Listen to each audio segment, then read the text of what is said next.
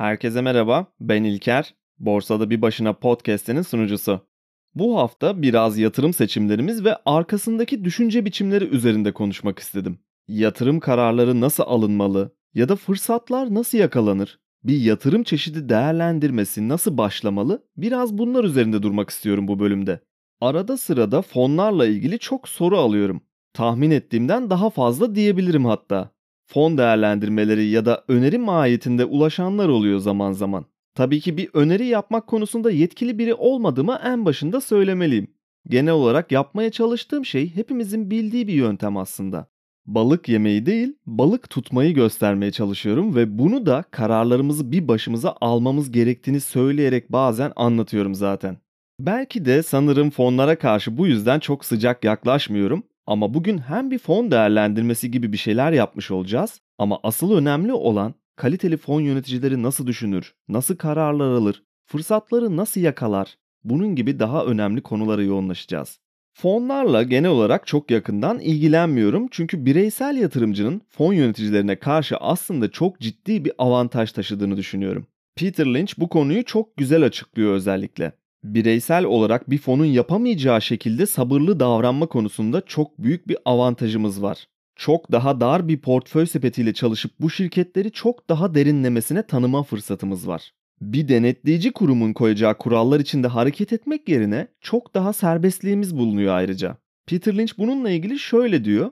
Bireysel yatırımcının avantajı Wall Street uzmanlarından elde ettiği bir şey değildir. Bu zaten sahip olduğu bir şeydir. Anladığınız şirketlere veya sektörlere yatırım yaparak avantajınızı kullanırsanız uzmanlardan daha iyi performans gösterebilirsiniz.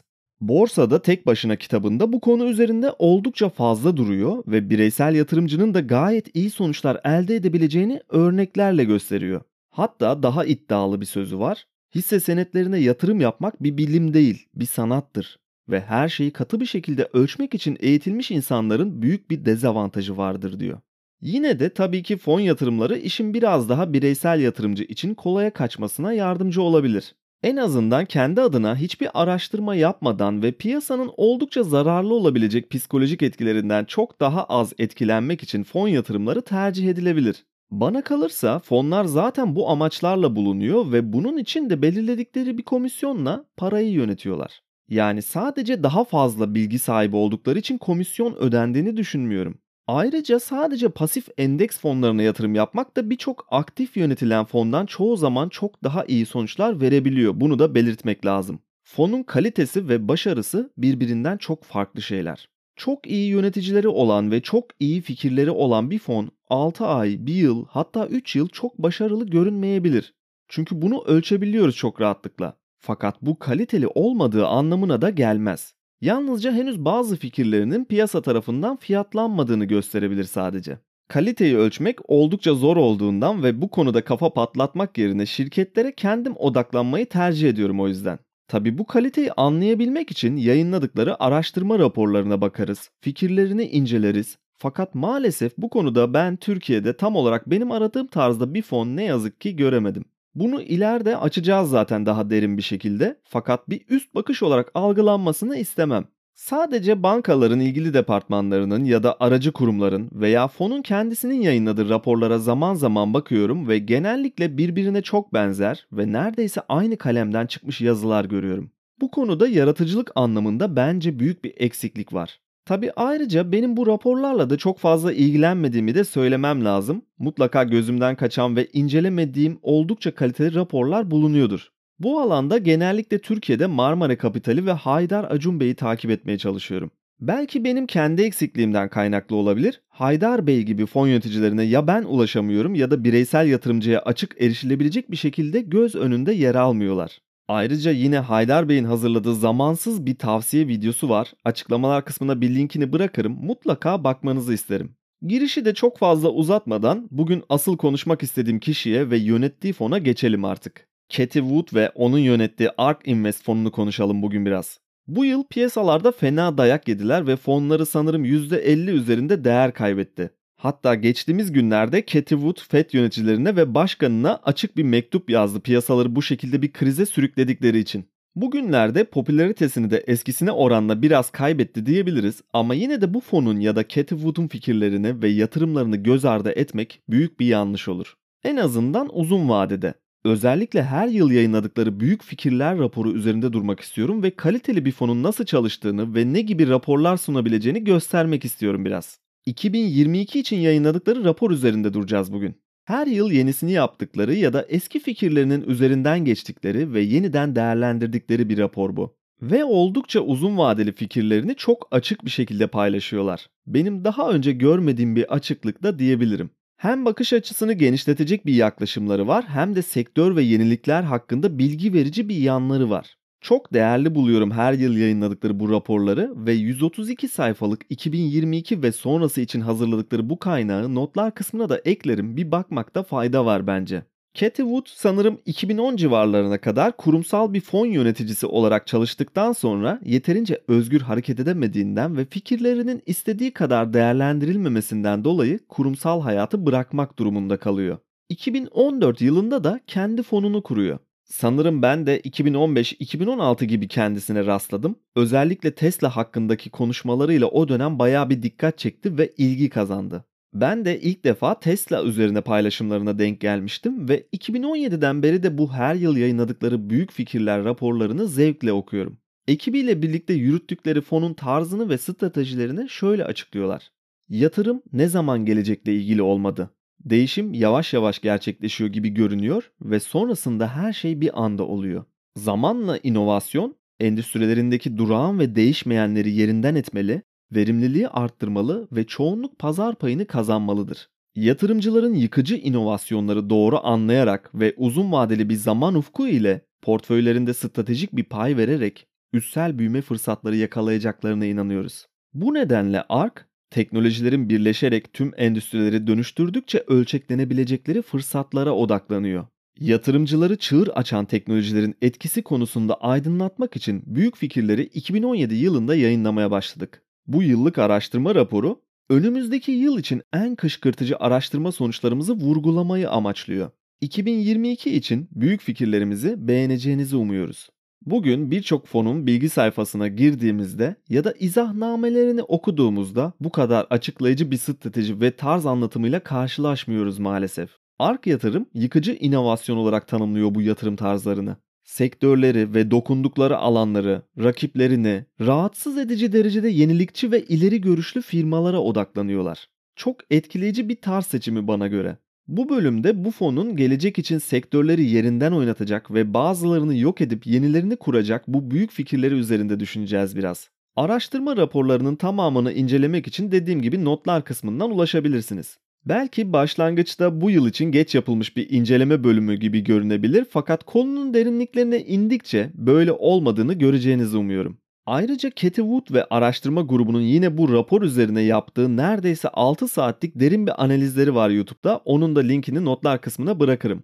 Tabii önümüzdeki yıl bir aksilik olmazsa yeni raporları yayınlanır yayınlanmaz ilk fırsatta sanırım o raporla ilgili de bir bölüm yaparız. İçinde yaşadığımız zamanı çok güzel özetliyorlar. Şöyle ki gelecekte bir zaman tarihçiler bu döneme dönüp baktıklarında benzeri görülmemiş bir teknoloji devrimlerinden biri olduğunu düşünecekler diyorlar her şeyin değiştiği ya da değişmek üzere olduğu zamanlardayız. Bu fon odaklandıkları alanları 5 başlıkta ve 14 alt başlıkta topluyor.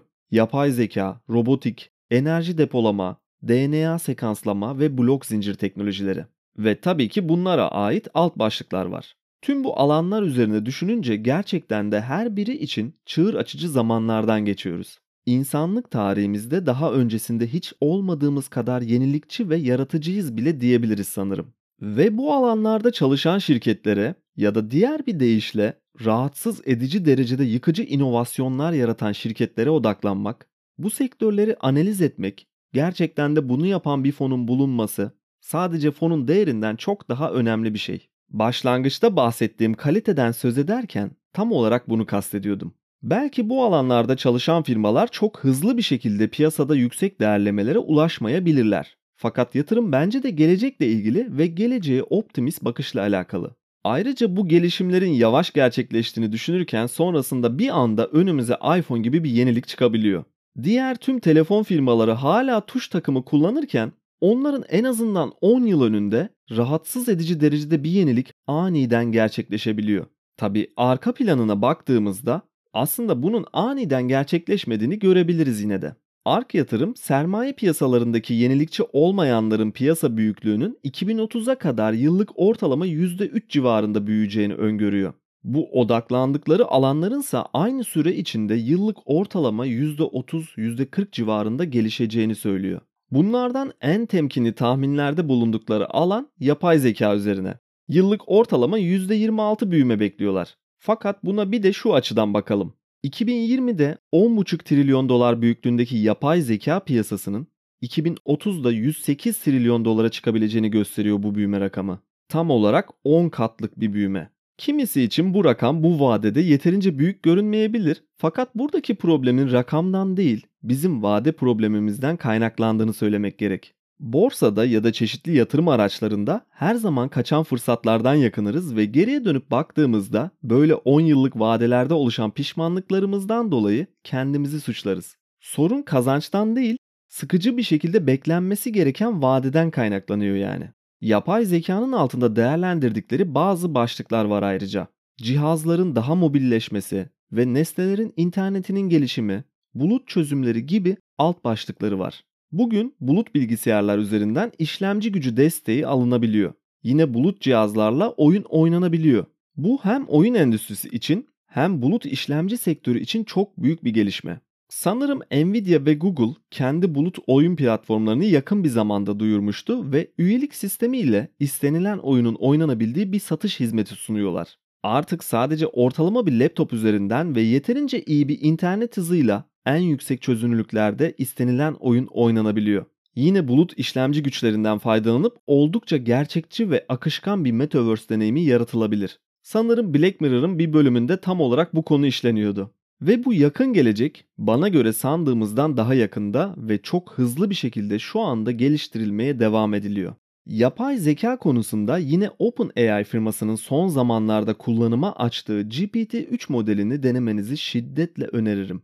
Hatta test aşamalarında çalışanlardan biri GPT-3 ile yaptıkları konuşmalar ve tartışmalar üzerine karşısındakinin gerçekten duyguları olan bir varlık olduğunu iddia etmişti. Haberlerde belki bununla karşılaşmış olabilirsiniz. Hatta programı kullanan bir üniversite öğrencisi modele biraz veri verip eğittikten sonra bir blog sayfası başlattı ve yapay zekaya verdiği başlıklar üzerine hazırladığı detaylı ve etkileyici yazıları yayınlamaya başladı. Blog sayfası binlerce takipçi kazandı ve postların altında yorumlar tartışmalar döndü. Sadece manşeti atıyorsunuz ve yapay zeka içeriği oluşturuyor. Bu öğrencinin hazırladığı başlıklardan bazıları verimsiz mi hissediyorsun? Belki daha fazla düşünmeyi bırakmalısın. Ya da şöyle bir şey. Cesaret ve yaratıcılık zekaya üstün gelir gibi ana başlıklar verdi GPT-3 modeline.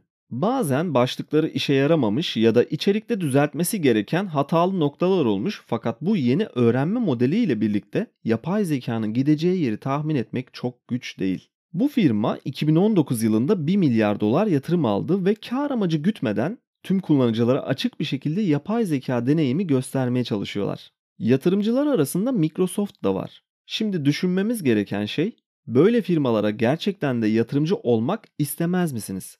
Gerçekten çok farklı yerlere gidebileceğini fark ettiğimiz halde çoğu zaman bu yatırımları göz ardı etmeyi tercih edebiliyoruz ve bu çok büyük bir hata. Tabii şunu da belirtmek gerek. Bu tarz yeni, rahatsız edici teknolojiler üzerinde çalışan firmalar artık bir startup olarak doğuyor ve birkaç kez yatırımcı turuna çıktıktan sonra belki ya da çok uzun bir zaman sonra halka açılıyorlar. Fakat şunu da unutmamak gerek. Peter Lynch bu konuda Microsoft örneğini vermeyi çok sever, sürekli dile getirir Microsoft halka açılana kadar yaptığı yatırımcı turlarından daha fazla değerlemeye halka açıldıktan sonra ulaştı. Sadece halka açıldığı ilk 4-5 senesinde sanırım 10 kat gitmiş yanlış hatırlamıyorsam. Yani eğer gerçekten oldukça yenilikçi bir şeyle karşılaştıysak bunları kaçırılmış fırsat olarak değerlendirmek daha uzun vadede oldukça yanıltıcı olabilir. Geçtiğimiz günlerde Twitter'da güvenlik marjıyla ilgili bir şey yazmıştım fiyat ve değer arasında oluşan bir anomali olarak değerlendirebiliriz bunu Benjamin Graham'in tarif ettiği gibi. Ya da yeterince uzun vadede örneğin 2030'a kadar 10 kat 20 kat büyüyeceğini tahmin ettiğimiz sektörler üzerinde düşünerek Kısa vadeli sabırsızlık karşısında uzun vadede sabırlı olmanın arasındaki marjı da bir güvenlik olarak kullanabiliriz. Warren Buffett'ın dediği gibi hesap olarak %100 doğruyu bulamayabilirsin fakat doğru yoldan gidiyorsan ufak bir hata yapmak ve %100 doğru olmaya çalışmamak yeterli olabilir. Çünkü yeterince iyi olan düşünce de bir güvenlik marjı yaratır zaten.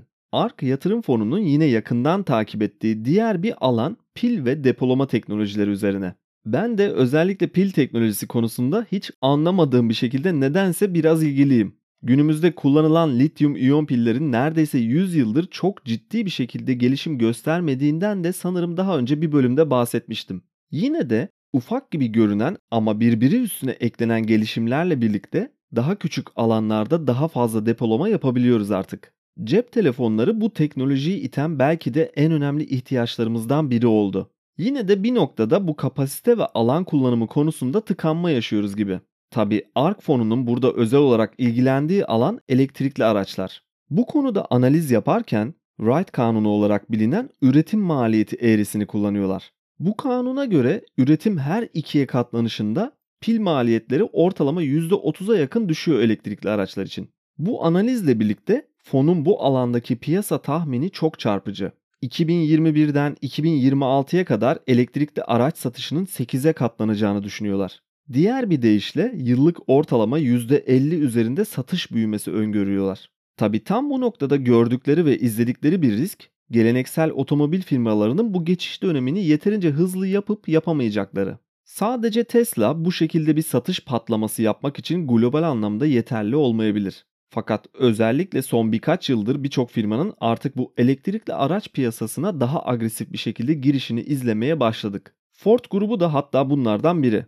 Ford Türkiye'de bu konuda oldukça iddialı ve bu konuda ciddi yatırımları var son dönemde.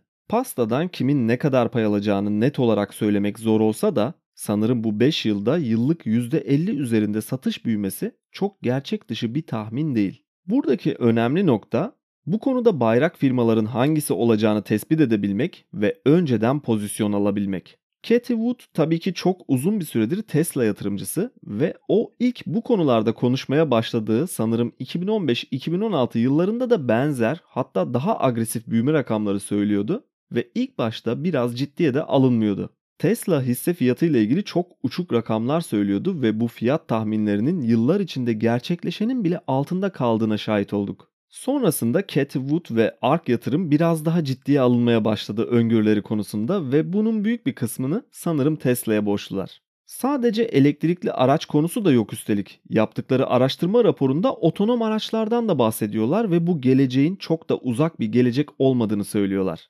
Aslında bu fonun yaptığı işi biraz eski gazete küpürlerinde gördüğümüz 100 yıl sonra dünya nasıl olacak tahminlerine benzetebiliriz. Tabi söylemekte fayda var. 100 yıl önce telefonun bugünlerdeki halini tahmin ettiklerinde sadece daha büyük ve daha uzun kablolu ve yine ahizeli bir versiyonunu hayal etmişlerdi. Yine bugünlerde uçan arabaların artık var olacağını tahmin ediyorlardı fakat hala yok. ARK yatırım fonu bu konuda da oldukça cesur tahminlerde bulunuyor ve 2030'lardan itibaren gerçekten uçan araçlar olabileceğini söylüyorlar. Tabi otonom teknolojisinin gelişimiyle birlikte.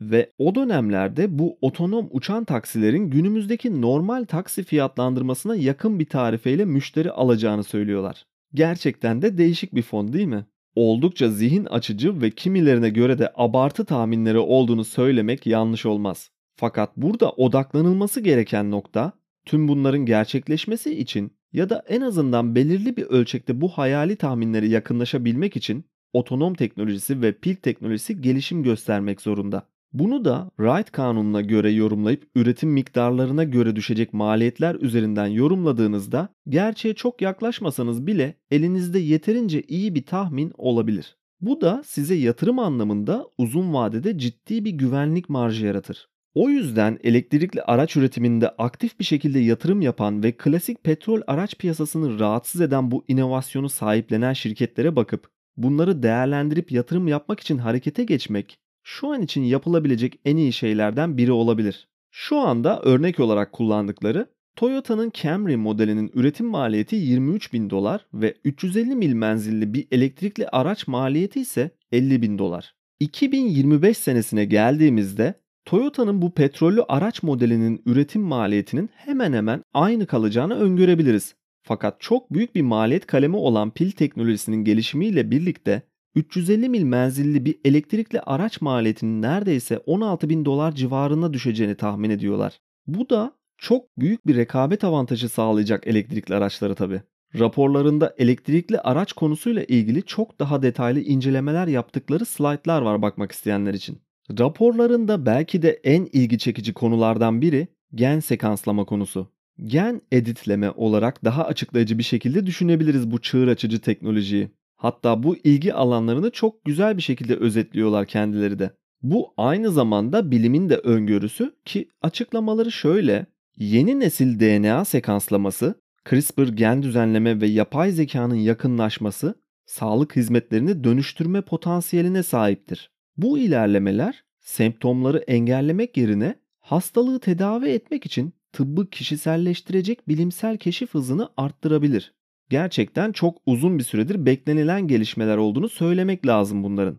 CRISPR gen editleme yöntemini sanırım haberlerde görenler vardır. Birkaç yıl önce oldukça popüler bir gelişmeydi. Fakat biz popüler kültürden beslenirken, haber akışları içinde her gün yeni şaşkınlıklarla karşılaşırken gözden düşen bazı gelişmeler bizim bıraktığımız yerde kalmıyor. Bir yerlerde birileri bu yeni teknolojilerin üzerinde çalışmaya devam ediyor ve araştırmalar, deneyler devam ediyor. ARK Yatırım Fonu'nun araştırmalarına göre gen editleme ve gen terapileri yapan şirketler 5 yıl içinde yıllık ortalama %50 üzerinde büyüme potansiyeline sahip. Bu da şu anda 130 milyar dolar olan bu piyasanın 2026 yılına gelindiğinde 1.1 trilyon dolar civarında bir büyüklüğe ulaşması demek. CRISPR yöntemiyle çok daha düşük maliyetlerle çok daha hızlı bir şekilde ve çok daha kolay bir şekilde DNA yapısındaki bozukluklar tespit edilip tamir edilebiliyor. Evet yanlış duymadık. Genetik bozukluklar şu anda en azından laboratuvar ortamında düzeltilebiliyor ve bu hiç hafife alınmayacak bir gelişme insanlık için. Bu yeni nesil sekanslama yöntemiyle birlikte bir insan genomunun taslağı tam olarak oluşturulabildi ve bunu yaparken de 1500 tane yeni gen keşfedildi. Bu muazzam gelişme daha önce saklı olan birçok biyolojik çözümlemeleri ortaya çıkartacak çok büyük bir atılım. ARK Yatırım Fonu bu yeni teknolojiyi siyah beyaz görüntülerden renkli çekimlere geçiş yapılmasına benzetiyor. Farkında olmadığımız bir çeşitlilik ve daha önce hayal bile edemediğimiz yeni ihtimaller doğuruyor bu da. Yapay zekanın da gelişimiyle birlikte çok birbiri içine giren bir konu bu. Belki de çok uzak olmayan bir gelecekte henüz yeni doğmuş bir bebeğe yapılacak bir DNA taramasıyla yapay zekanın tespit edeceği birçok genetik rahatsızlık ve bozukluk hemen anında CRISPR ile birlikte düzeltilebilecek. Ve bu insanlık için bütün her şeyi değiştirecek bir keşif. Organlar tamir edilebilecek. Hatta henüz daha işlevsel bir şekilde çalışırken bile ileride çıkartabileceği problemler görülüp müdahale edilebilecek. Kanserin belki de her çeşidinin tedavisi bulunmuş olacak. Ve sanırım en azından 15-20 yıl içinde bu konuda oldukça ilerleme kaydetmiş olacağız. Covid aşıları için çıkan hepimize çip takacaklar, bizi takip edecekler söylentileri yani en azından çok uzak olmayan bir gelecekte mümkün. Ve buna kötümser tarafından da bakmamak gerekli. Ve bilimin tuttuğu ışığa doğru gitmek gerekli her zaman. Birçok farklı teknoloji artık önümüzdeki zamanlarda birbiriyle iç içe çok daha rahat geçebilecek. Nesnelerin interneti derken bundan bahsediyoruz zaten biraz da. Şöyle düşünelim. Kolumuza takılan bir bileklik sayesinde bugün kalp atış hızımız ölçülebiliyor ve hatta bazı ileri cihazlar insanların kalp krizi atağı yaşadığını anlayıp onun adına hemen telefonundan acili arayabiliyorlar mesela. Bunları çok yakın bir zamanda gördük haberlerde. Peki bu cihazların kalp krizini tespit etmekten kanseri tespite geçişi ne kadar uzun sürebilir? Kanseri tespitten tedavi metotları ya da doktor önerilerine geçiş ne kadar sürer? Hatta yine CRISPR veya daha gelişmiş bir hücre ve DNA editleme yöntemiyle bizzat tedaviyi uygulamaya başlaması için ne kadar beklememiz gerekecek? Bence çok fazla değil. Ya da tahmin edilemeyecek uzaklıkta bir tarih değil diyelim en azından. Peki bugünden bu alanda araştırma geliştirme yapan, bu sağlık sektörünü şimdiden rahatsız edici derecede bu yeniliklere doğru yönelten şirketlere yatırım yapmak mantıklı mı? Kesinlikle evet benim gözümde. Farkında olmamız gereken şey değişim yavaş yavaş gerçekleşiyor gibi görünüyor ve sonra her şey bir anda oluveriyor.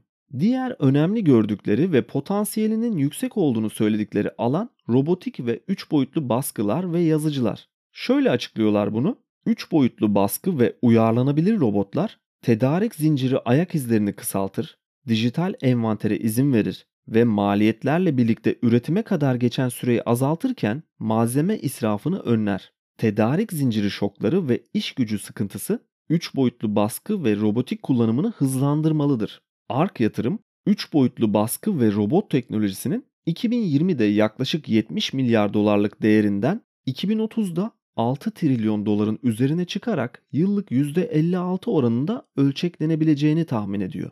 Oldukça iddialı bir tahmin olduğunu söylemek lazım.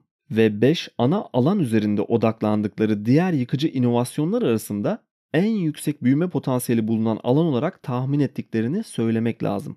Yıkıcı inovasyon yerine rahatsız edici derecede yenilikçi demeyi tercih ediyorum ben bu alanlara.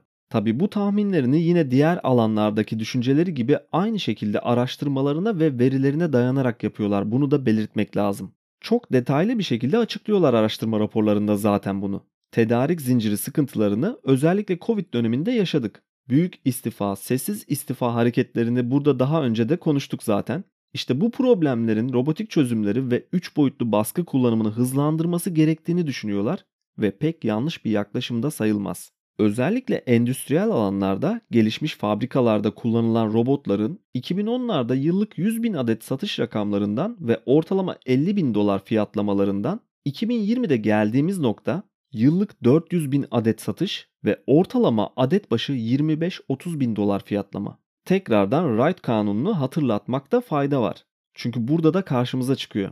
Üretimin her ikiye katlanışında maliyetlerin %30'a yakın düşmesini burada da görebiliyoruz. Bunu biz de özellikle endüstriyel üretim yapan hemen her şirketin gelecek değerlemesinde oldukça sağlıklı bir şekilde kullanabiliriz aslında. Ayrıca tabii ki bu robotikleşmeyi biz genel olarak robotlar işlerimizi elimizden alacak, insanlar nasıl çalışacak şeklinde değerlendiriyoruz. Fakat bu yaklaşımın aslında kısmen yanlış olduğunu araştırma raporu yine gösteriyor bize. Amazon şirketinden verilen bir örnek var. Amazon ilk 200 bin robotunu 7 yılda ve sonraki 150 bin robotunu sadece 2 yılda devreye aldı. Bu 9 yıl boyunca Amazon'un iş gücü yaklaşık 15 kat arttı. Perakende pozisyonlarının ortadan kaldırılmasına rağmen otomasyonun emek talebini arttırarak aksi takdirde var olmayacak yeni ürün ve hizmetleri mümkün kılacağına inanıyoruz diyorlar. Gerçekten böyle bir durumun da var olduğunu düşünmek gerek. Robotlar insanlara başka iş imkanları yaratabiliyorlar. Ayrıca Amazon'un şu anda yaklaşık 1.3 milyon çalışanı ve 350 bin robotu olduğunu söylemek gerek ve insani iş gücü robotik iş gücünden çok daha hızlı bir şekilde artıyor bakıldığında. Yani robotik gelişmelerin belki de insani iş gücünü katlayarak arttırdığını bile söylemek mümkün olabilir. Bu robotikleşmenin yanında 3 boyutlu baskı teknolojisi yine üreticiler için çok büyük avantajlar sağlıyor. Örneğin Volkswagen araçlarda kullandığı A sütunu parçalarının ağırlığını neredeyse %75 azaltarak 3 boyutlu baskıya hazır bir hale getirmiş durumda. Ve sadece 2025 yılına kadar üretim hacmini yıllık 100 bin adet A sütunu olarak hedefliyorlar 3 boyutlu baskı yaparak. Klasik üretim metotlarıyla mümkün olmayan bir gelişme. Nissan dış tedarikçilerden temin ettiği bazı parçaları kendi fabrikalarında 3 boyutlu baskılamayla üreterek bu parçaların maliyetlerini 200 kat düşürmüş. Ayrıca bunun yanında bekleme süreleri de 7 kata kadar düşmüş. Gerçekten de bu derecede rahatsız edici yenilikçi bir üretim şekliyle rekabet etmek oldukça zor. Ve yine söylememiz gereken en önemli şeylerden biri bu tip değişimler yavaş yavaş oluyor gibi görünürken sonra bir anda gerçekleşiyor. 3 boyutlu baskının tarihi 1980'lere kadar gidiyor. Yani 40 yıl öncesine. O dönemler sadece prototip ve model baskılanırken 90'lardan sonra alet ve kalıp baskıları yapılmaya başlandı. 2000'lerden sonra kullanıcı ürünleri baskıları yavaş yavaş görünmeye başlandı ve bugün geldiğimiz nokta ortada. Önce yavaş yavaş sonra bir anda. ARK yatırım 2030'a kadar bu teknoloji üreticilerinin piyasa büyüklüğünün neredeyse 85-90 kat büyüyeceğini tahmin ediyorlar. Gerçekten de çok iddialı ve yüksek bir büyüme oranı. Ve benim için en önemli olan konuyu sona bıraktım. Blok zincir. ARK yatırım fonu bu konuyu bir bütün olarak ele alıyor ve Bitcoin harici diğer gelişmelere ve farklı projelere de yakın bir mercek tutuyorlar. Fakat bu noktada sanırım biraz ayrışıyorum ben bu fonla. Bu alanla alakalarını şöyle açıklıyorlar. Açık kaynaklı blok zincirler para, finans ve internet arasında yeni koordinasyon biçimlerine güç veriyor. Blok zincir teknolojisi kurumları açık kaynaklı yazılımlarla merkezden uzaklaştırarak merkezi otoritelere güvenme ihtiyacını en aza indiriyor. Bireysel özgürlük sağlayan Bitcoin'in dijital paranın temeli olan halka açık blok zincirlerin en derin uygulaması olduğuna inanıyoruz. Bitcoin protokolü iki devrim daha sağladı. Merkeziyetsiz finans ve Web 3 devrimleri. Araştırma raporunda bu bölüm sanırım en çok yer verdikleri alan. 132 sayfalık raporun neredeyse 40 sayfasında sadece Bitcoin, Ethereum, NFT ve Web3 gibi konular üzerine düşünceleri yer alıyor. Ben tabii ki bu alt başlıklar içinde Bitcoin üzerinde hem daha çok düşünüyorum hem de gerçek anlamda bir çözüm sunduğuna inanıyorum bu yeni teknolojinin. Bitcoin'e değerini veren ve bir içsel değer yaratan özellikleri üzerinde sanırım yeterince fazla da durduk daha önce. Sadece bu konuya özel Satoshi Radyo'da bölümler de yapıyoruz. Tabi daha çok arkasındaki felsefeyi ve temelini aktarmaya çalışıyorum fakat biraz rakamlardan da bahsetmek gerekli bu noktada. Çünkü ARK yatırımın raporunda da özellikle bu rakamlar üzerinden bir tahmin yapılıyor ve bir projeksiyon sunuluyor. Sanırım geçtiğimiz günlerde Glassnode, on-chain analiz firmasının yani zincirdeki işlemleri analiz eden firmanın yayınladığı bir veri vardı. Bitcoin ağında şu anda bir yıldan fazla bir süredir yerinden oynatılmamış coinler yaklaşık olarak 13 milyon adet civarında. Yani toplam arzın neredeyse %70'e yakını yüksek ihtimalle soğuk cüzdanlara taşınmış ve bir değer saklamacı olarak değerlendiriliyor. 3 yıldan fazla süredir yerinden oynamayan Bitcoin miktarı da yaklaşık %35 civarında. Tabi bunların bir kısmını kayıp olarak değerlendirebiliriz ama yine de büyük bir çoğunluğu hodl yapılıyor. Bu da A'daki katılımcıların büyük bir çoğunluğunun oldukça uzun vadeli düşündüğünü çok açık bir şekilde gösteriyor. A'daki işlem hacmi ya da toplam transfer hacmi demek daha doğru olabilir buna. 2020'de 2.3 trilyon dolardan 2021'de 13 trilyon dolar üzerine çıkmış durumda ve bu rakam Visa'nın transfer hacminden bile daha yüksek. Bunun yanında Lightning Network kapasitesi sürekli olarak artıyor ve bugünlerde 5000 Bitcoin büyüklüğüne ulaştı klasik Visa ve Mastercard transferlerinden 20-30 kat daha fazla işlem ölçekleyebilirlik kapasitesi var. Ayrıca yine ARK yatırım fonunun dikkat çektiği bir diğer nokta Bitcoin madenciliğinin enerji ve depolama teknolojilerinde zoraki bir ilerlemenin önünü açması.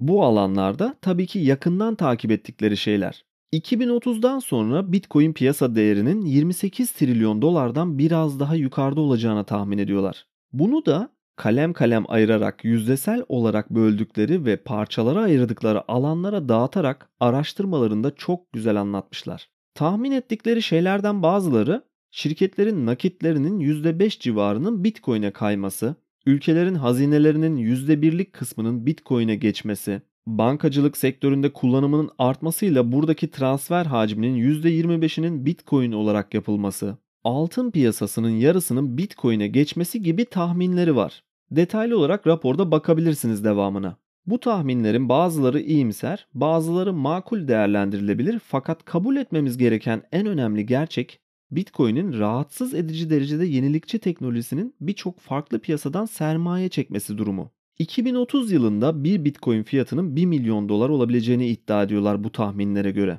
Ben genellikle bu şekilde tahminler yapmaktan çekince duyanlardanım. Fakat gerçek olan şey şu, yavaş ilerlediğini düşündüğümüz yenilikler biz onları takip etmediğimiz zamanlarda da bir yerlerde birileri tarafından üstüne konularak ilerlemeye devam ediyorlar. Bu tarz fonların ve araştırma raporlarının en azından ana fikri açısından mutlaka takip edilmesi gerektiğini düşünüyorum. Maalesef bizde en azından benim bildiğim kadarıyla bu şekilde hazırlanan ve işin mutfağına girdiğiniz bir araştırma raporu bulmak çok zor. Ya da ben karşılaşmadım diyeyim.